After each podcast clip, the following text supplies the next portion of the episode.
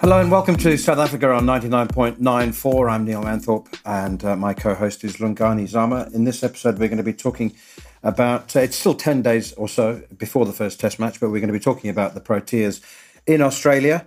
Um, it's a it's, it's a massive series. Just some background for those of you who don't know, some little bit of history. South Africa waited 98 years um, for their first series win in Australia before they finally achieved it in 2008. And then, like London buses, three came along in a row. They won again in 2012 and again in 2016. And um, I must say that uh, I didn't foresee any of them. I was full of optimism from the very first post isolation tour to Australia in 1994. I um, I went on all of them, and, and every single time I said to myself, "This time it'll be different. This time it'll be different." But I didn't see 2008 coming. Um, 2012 was a brilliant, brilliant team. So I must say that uh, having won in 2008, I thought 2012. I mean, that was just they were the number one team in the world. Um, so I shouldn't shouldn't have been surprised, but uh, yeah, they did it the hard way. And then 2016 was the easiest um, of the three series wins. This time, Zams, just like in the last episode, I'm feeling I'm in a positive mood. So the first question to you is, um, just use your imagination, think out the box. How can South Africa win this time? without a single batsman averaging over 38, which is Dean Elgar's average. Um, Kagiso Rabada's 250 test wickets. He is a proven, proven match winner. There's fantastic potential amongst the others, but I don't think anybody other than Kagiso Rabada would would compete for a place in any any of the other test teams, England's test team or Australia's test team. So how how can they win? Uh, with with a fair bit of luck. Um, I remember Glenn McGrath stepping on a ball on the eve of the Lord's on the morning of the Lord's Test match in the 2005 series, um, and that was you know a trigger um, to set England on their way. Um, it's going to need some luck because cheapers. It's not so much that 11 on 11 South Africa can't compete. It's it's just how low the confidence reserves are at the moment. Um, and then you you look the other day and you see Marnus Labuschagne or Labuschagne, as they say on that side, is rattling off double centuries. Steve Smith is in ominous form. They've just discovered some other guy who bowls 150 plus. Everything points to a massacre. Um, it's an incredibly tough ask. That they will have to bat unbelievably well. Right. So basically, the way South Africa have been winning test matches in the last two years is by bowling teams out cheaply. Um, they haven't scored runs in the sort of sufficient or the kind of quantities that you would normally associate with uh, test match winning performances. They've uh, haven't been they've put 400 on the board once again in the second test against uh, New Zealand but they've only got a couple of hundreds um, in the last couple of years. So what they're going to have to do is bowl Australia out for 250 or less, which, as you say, is hard to imagine. If you look at it, to bowl to bowl that Australian batting card out for under 300 on at least three occasions is whew, someone's going to have to bowl really, really, really well. And and it's not as if they've got a problem facing pace. It's not as if they facing left armers is something that doesn't come naturally because they've got one of the best ones in the world in their team. Everything is stacked up against South Africa. It feels like we're back in the 90s when you're going there and you eyes closed and really hoping for the best. But, you know, people are going to wake up on Boxing Day in South Africa to 80 for six or Australia 320 for one kind of thing. It, it, there's a real sense of dread. Um, yeah, it, someone is going to have to play out of their boots to have a prayer. Well, a couple are going to have to. Um, actually, I, I, I'm going to ask you about the. Let, we'll start with the top order, but first of all, we'll take a short break. I'm Daniel Norcross. And I'm Rory Dollard. And between us, we are England Cricket on 99.94. We'll be every week looking at the ups, the downs, the runners, the riders, the news and the views on all things English cricket. And believe you me, there are plenty of ups and downs. Join us, England Cricket, on 99.94. Right, you're talking about somebody having to play out of their boots. Um, I think three or four players were going to have to are going to have to produce career-defining performances. I mean, that's really the level that we're at. We, we, three or four players are going to have to have series like they've never imagined before, let alone ever produced. So let's go with the top order. Dean Elgar. Um, I mean, he's he's scored hundreds against Australia in Australia. So um, we we need to put him down for a a 350 run series. um, Sarel Erwee, and then who's going to bat three? Theunis de Bruyn or Heinrich Klaasen? It's a bit too high for for Klaasen, so it'd have to be probably De Bruyn because I, I don't really see Rassie van der Dussen going that high up the order. Um, so it probably would have to be Theunis de Bruyn. And there's nothing about his recent form to suggest that he can have a a massive impact, is there? I mean, they've gone they've gone back to experience. Keegan Petersen um, injured himself. Um, he was the incumbent number three, and you know, n- promising. He was man of the series against India without scoring hundred. Um, so promising start, and he's you know lots and lots of twenties and thirties, but nothing to scare Australia's bowling attack. For those who missed it, by the way, um, when Pat Cummins took his 200th Test wicket, that became the first Test team in history to have um, four bowlers with over 200 Test wickets uh, Mitchell Starc, Josh Hazlewood, Nathan Lyon, and uh, Pat Cummins. So um, that in itself is a daunting prospect. So, um, yeah, I can't see Theunis de Bruyn making a massive impact. The, the, the man you just mentioned, Rassie van der Dussen, this is the time to deliver. I mean, the guy averages almost 70, averages 69 in one day cricket. And that's a big sample size. You know, that's over 30 innings. He averages 69. He's a quality, quality cricketer, but he's averaging 32 in Test cricket. But I, I think he does have the quality to produce a career-defining series. He does, and, the other option, before I get to Rassie, the other option at three would be to sort of defy convention and maybe use Aiden Markram at, at first drop. Um, for a long time, he's not I there. Said, He's not there. He, he didn't make the squad. Remember? In my head, when I saw him make runs, I thought it's the last hurrah before he jumps on the plane. But of course, he's the fact that he's making runs is they all flew on Thursday. Hmm. He's the frustration is that he's the one player that traditionally Australians have looked at and said he looks the classiest of the lot. I mean, yeah, there were yeah. comparisons that sort of said if AB de Villiers and Jacques Kallis had a love child, it probably would bat like Aiden Markram because he, he, he looks classy enough and he plays shots.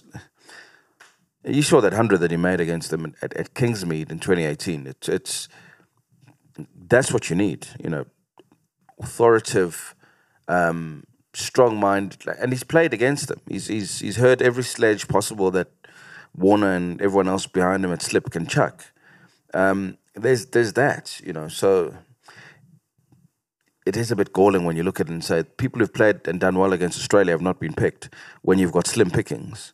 It's it's horrendous, really, because as much as, as it's it's a it's a physical confrontation on the field, Australia win most of their battles at home long before you face the ball a bold one because they've just got in your head and media and everywhere reminding you of, of how useless you are, what this person is going to do to you.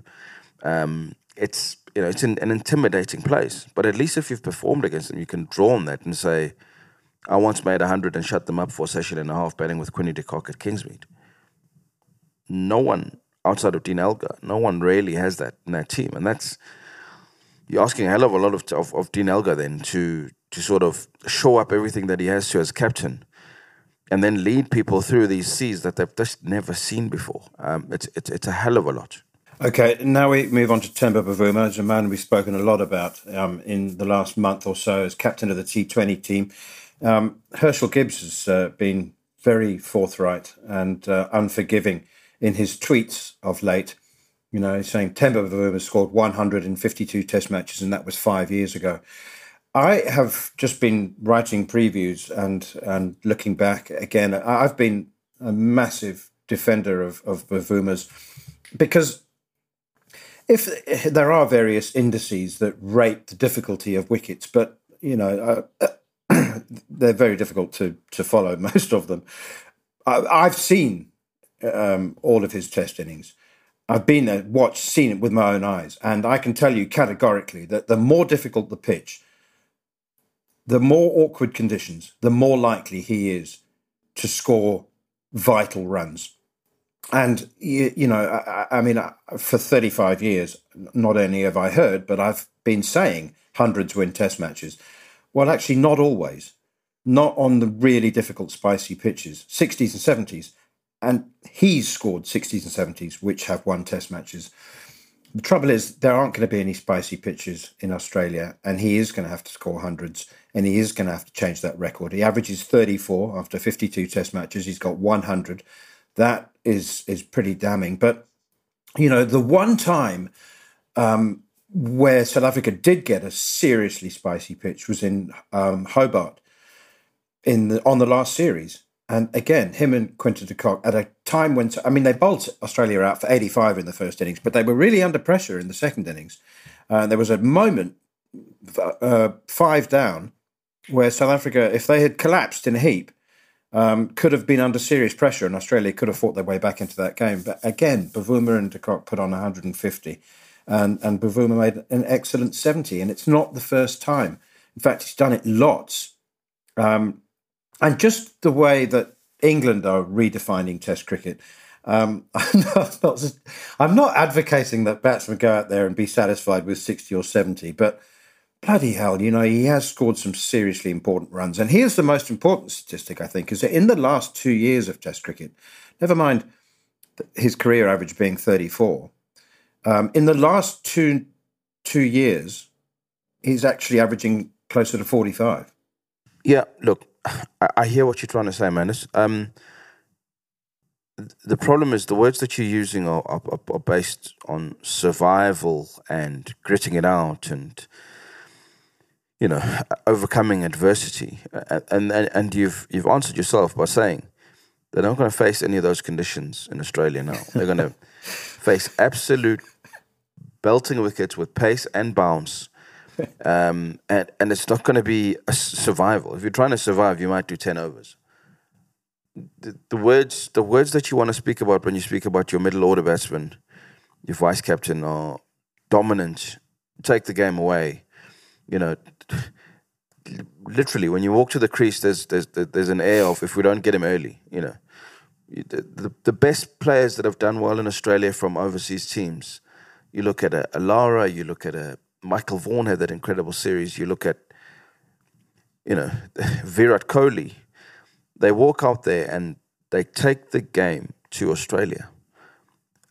If if you're not doing that, it doesn't feel like you're hurting them. So even if you actually make, Jacques Kallis once made that long and slow hundred in Melbourne. Everyone else was falling around him. It was a great effort individually, but it didn't take the game away from Australia so that it wasn't too big a worry. It's not runs that hurt you. Uh, the the stuff that scares Australia is when you're scoring the way, like you said, England was scoring in Rawalpindi the other day, where we can't we can't have a full session of this, and suddenly you can't have a day of this, and they've scored 500. They can't lose. They can't lose, and that, uh, that's why they didn't. The only result really was in the balance when they took a gamble and said we don't have enough time to you know, so let's let's give them a, a, carrot which they might look at and say we could chase that, and they did, and fortune does favor, the brave, and they and they ended up winning that. But you've got to take the fight to them. When Markram made those runs, he took the fight to them. When Duminy made runs at, at Melbourne, he took the fight to them. You you can't sit idly and just say, "Oh, I'll see off Cummins," because Josh Hazlewood comes at you. Oh, I'll see it. I'll see off the pace. Nathan Lyon comes with 400 plus wickets. Like it's relentless and then the bowlers come back for their second spell. Like it's you, you can't think in that survival mode, and someone in there has to be brave enough, um, composed enough to play their shots and, and really take the fight to them. And I, I, I can't tell you who. You know, that's that's why I was deluded enough to say Aiden Markram, even though he's not in the squad, because the one thing that he does is play his shots. That's one thing you know. You know, he might make a quick 20, but he's going to play his shots, and you look at it and go, if he plays for two hours, we're going to be in trouble. I was looking back, as I said, uh, through the previous series, and uh, the deciding test match in 2012 is an example of exactly what you were saying. I mean, you know, South Africa somehow managed to get to to the WACA for that was the third test in 2012 level somehow, and um, and then they were they were they were 80 odd for five, managed with Faf du Plessis playing his second test match to, to make 225, which was good enough for a 62 run lead. And nobody expected. I mean, you know, I, again, I was commentating for the ABC, which I will be again this, this year. Uh, and I thought there was absolutely no chance. And then with a 62 run lead,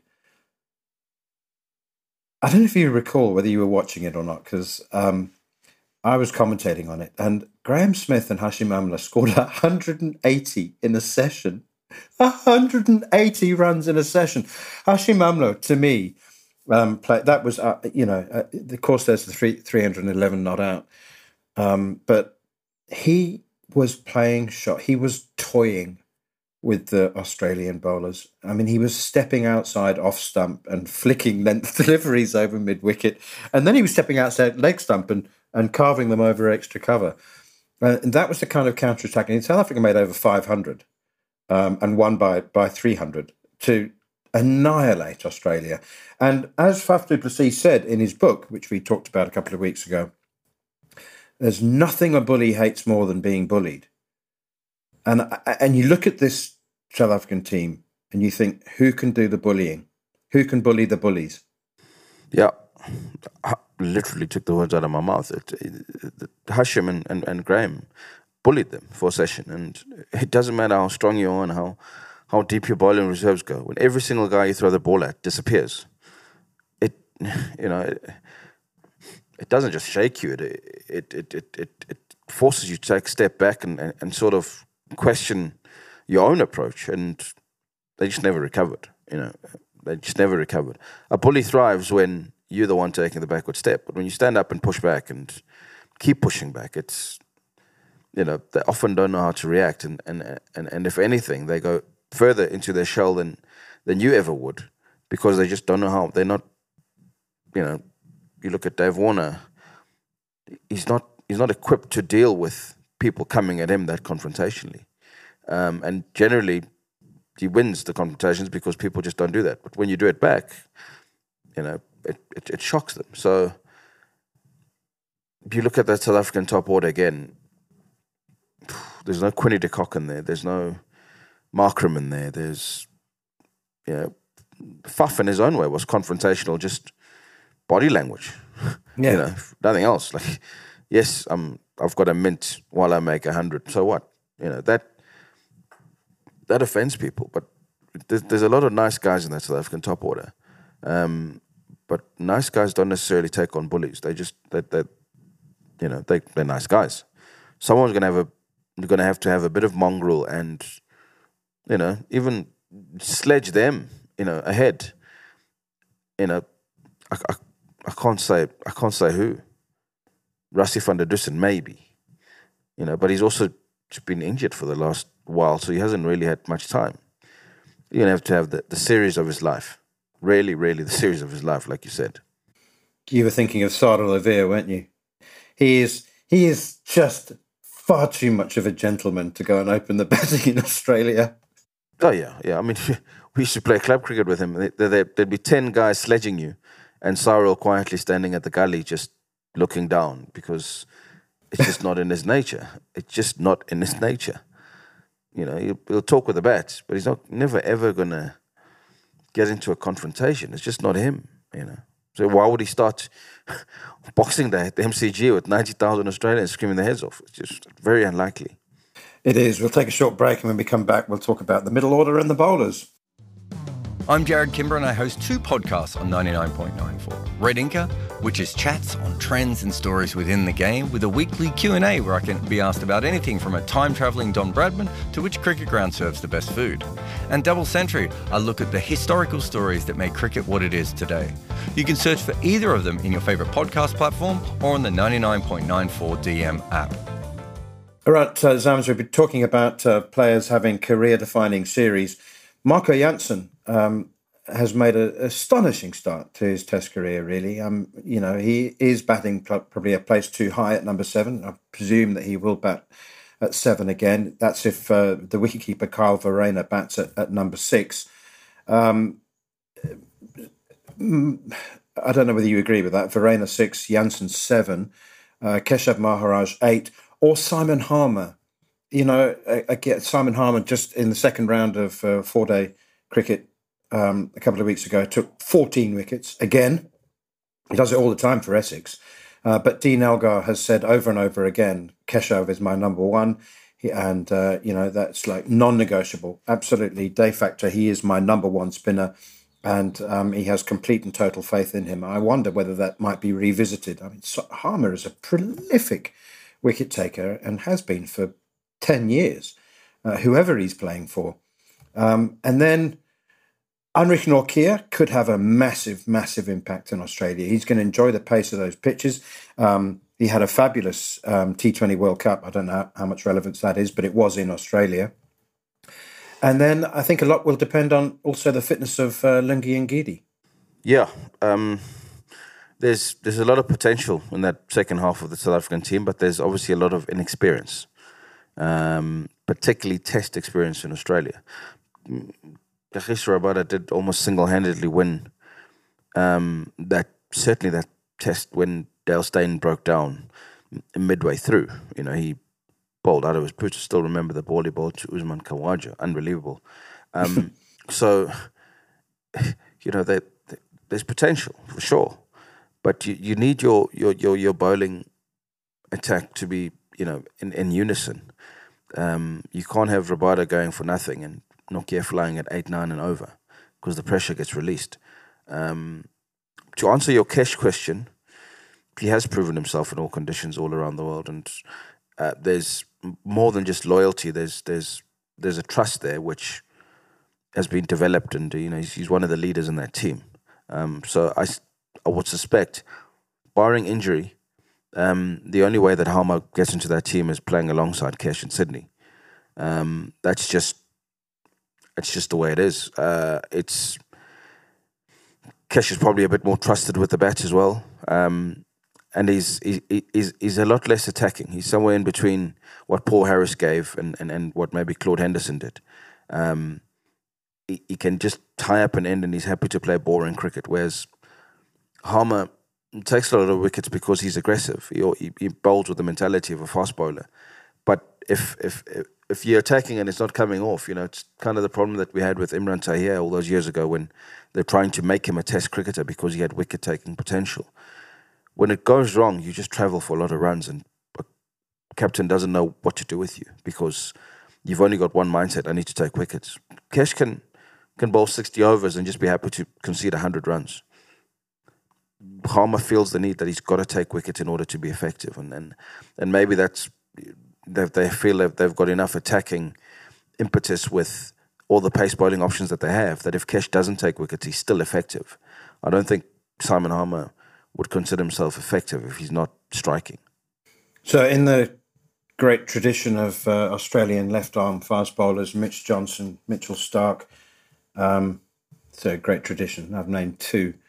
But Marco Jansen is, uh, for those who might be watching or listening to this who aren't familiar with him, um, he's six foot eight, uh, over over two meters in in modern money, and my goodness me, he gets bounce. I mean, he you know I, he would have got bounce in Rawalpindi, I reckon, but um, at the Gabba, and certainly at the MCG on those drop in pitches, he he could play a big. If you know if South Africa can can score 300. Um, I think he could really, really be a handful, even for Labuschagne and Smith. Well, they, they have to score 300 as a minimum because Labuschagne and Smith will score 300 between themselves. so to have any chance in the game, you do have to score and start at 300. But yeah, uh, you know, we, we spoke about a South African who's got that confrontational nature about him. If you think about it, outside of Kagiso Rabada, Marco Jansen, when when he played against India and, and he kept on consistently having a go at Bumrah and anyone else who wanted to have a word, he's not shy. He's definitely not going to shirk. Um, he is off the field. Well, white line fever, whatever you want to call it. You can be a nice guy off the field. That's that's great. You know, Floyd Mayweather's a nice guy away from the ring, but everything in between, you know, he's an absolute prick to the eye. But that that's great because he riles up the opposition and then he gets and, and does his job done. So you do need to have that mongrel. And and the one thing that we can all agree on is Marco Jansen has that. We said the South African team lost something when they dropped him in in, in England because he. He, he he had played very well in the first test at Lords and, and they lost something and they never got it back when he wasn't playing in the second one. So uh, yeah, you look forward to seeing what he does in Australia in, in, in not just on those pitches, but in that din of 40, 50,000 people every day. Because that takes some getting used to. You don't get that in South Africa. He's just come from playing in front of 10 people. Eh, he's had a bit of it in the IPL, but that's just a party. There's that constant noise. Here, it's very personally centered around you as you pop up on the big screen. People boo you, start having a word, and you know, they zoom into your face, people boo you, you go down to fine leg, and you know, people call you all sorts. It's going to be an interesting challenge, but I'm sure he's looking forward be. to. It. Yeah, um, no doubt. There's no question about that. Um, there's only three of the of this current squad who've actually toured Australia before. Um, the captain Dean Elgar's been on two tours. Um, Temba Bavuma, Keshav Maharaj. Oh no, four. Sorry, and Kagiso Rabada. Yeah. There's four. Yeah, four of them.